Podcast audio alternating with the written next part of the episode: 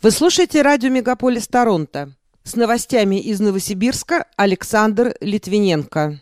ку ар коды при посещении театров, гостиниц и детских игровых центров в Новосибирске больше не нужны. Юлию Чирилову уволили с поста директора молодежного театра за ее позицию вокруг Украины. Новосибирские кондитеры обратились к властям с просьбой поднять цены на их продукцию. На базе городской клинической больницы номер один заработает новый центр лучевой терапии. А новосибирцы стали активно переезжать в страны ближнего зарубежья с безвизовым режимом. Эти и другие новости из Новосибирска специально для радио «Мегаполис Торонто». В студии для вас работаю я, Александр Литвиненко. Здравствуйте.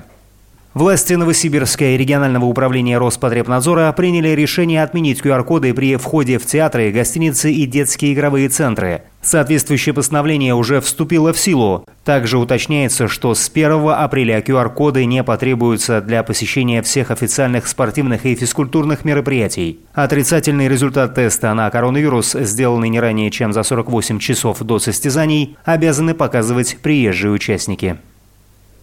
Центральный районный суд Новосибирска продлил срок домашнего ареста депутату регионального законодательного собрания Глебу Поповцеву до шестнадцатого мая. Как пишет интернет-издание «Аргументы и факты», он был задержан в ноябре прошлого года по подозрению в хищении четыреста тысяч рублей. Правоохранители уверены, что народный избранник фиктивно устроил на должность своего помощника подставное лицо и незаконно присваивал его заработную плату. Директора молодежного драматического театра Юлию Чирилову уволили с должности. Об этом сообщил заместитель министра культуры Новосибирской области Юрий Земняков. В большинстве новосибирских средствах массовой информации сообщалось, что Чирилова со стороны вышестоящего руководства была подвергнута критике за позицию о событиях в стране, а также за то, что она поставила на украинском языке спектакль «ЮДИФ. Тайный дневник», премьера которого должна была пройти в рамках фестиваля один два три с двадцать первого по двадцать седьмое марта. Об этом пишет сайт эм ка точка ру. Кондитеры, работающие в столице Сибири, обратились в региональное министерство промышленности и торговли с просьбой увеличить цены на свою продукцию на двадцать процентов, чтобы тем самым сбалансировать ситуацию на рынке, связанную с увеличением стоимости сопутствующих продуктов и услуг по логистике. В ведомстве, в свою очередь, ответили, что это предложение уже обсудили с ритейлерами и торговыми сетями, но окончательное решение будет принято в ближайшее время. На городских улицах стали появляться сахарные спекулянты, которые по завышенным ценам продают ставший дефицитным в большинстве сетевых магазинах товар. Соответствующие фотографии в начале недели были опубликованы на сайте эр бэ ка. В комментариях читатели не оценили стремление нажиться в кризисное время. Напомню, отсутствие сахара отмечается практически повсеместно. Его нехватку объясняют ажиотажным спросом и санкционным давлением западных стран.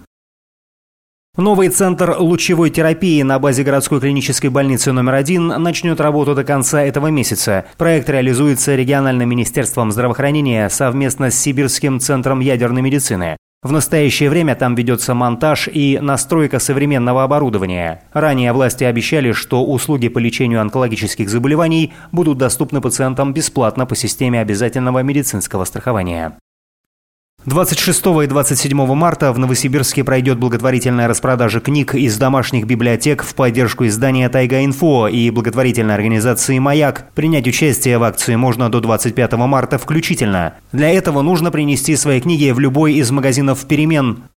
Новосибирцы активно стали переезжать на временное или постоянное место жительства в страны ближнего зарубежья, где действует безвизовый режим. Больше всего людей рассматривают для этого Казахстан. Из-за санкций и блокировки некоторых интернет-ресурсов специалистам, работающим удаленно, стало сложно выполнять свои контрактные обязательства перед иностранными заказчиками. Добавлю, что также популярны для переезда Узбекистан, Армения и Грузия.